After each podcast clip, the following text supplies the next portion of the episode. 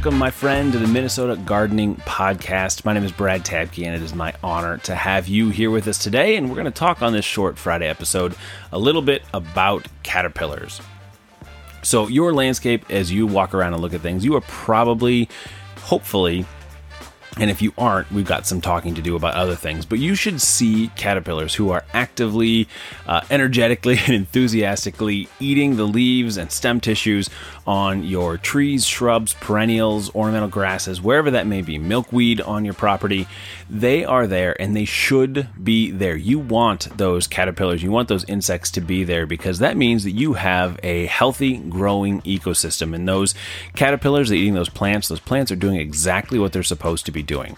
So they are providing food and nourishment for caterpillars, which those caterpillars are there for uh, growing and getting all fat and chunky and providing great meals for birds and baby birds and songbirds whose ecosystems are collapsing around us. And it is our job to make sure that we're providing for that, especially with native plant materials, so that we can provide for our ecosystem. And so those uh, caterpillars will then either grow to be food, like I said, or they will be beautiful monarchs, uh, butterflies, moths, whatever that may be. So the more perennial uh, grasses, plants, shrubs, trees that you can plant that provide food for caterpillars, the better off you are. So if you take and you see some issues happening and you take three big steps back and you can't really tell that that's a problem anymore, then you're totally okay. Leave those guys alone.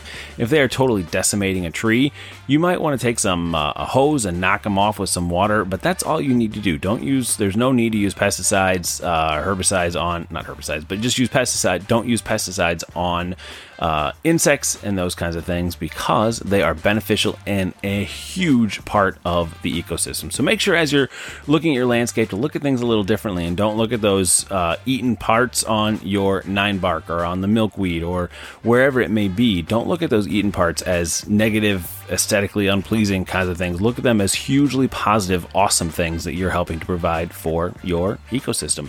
So thank you so much for being here today. I look forward to seeing you again next week.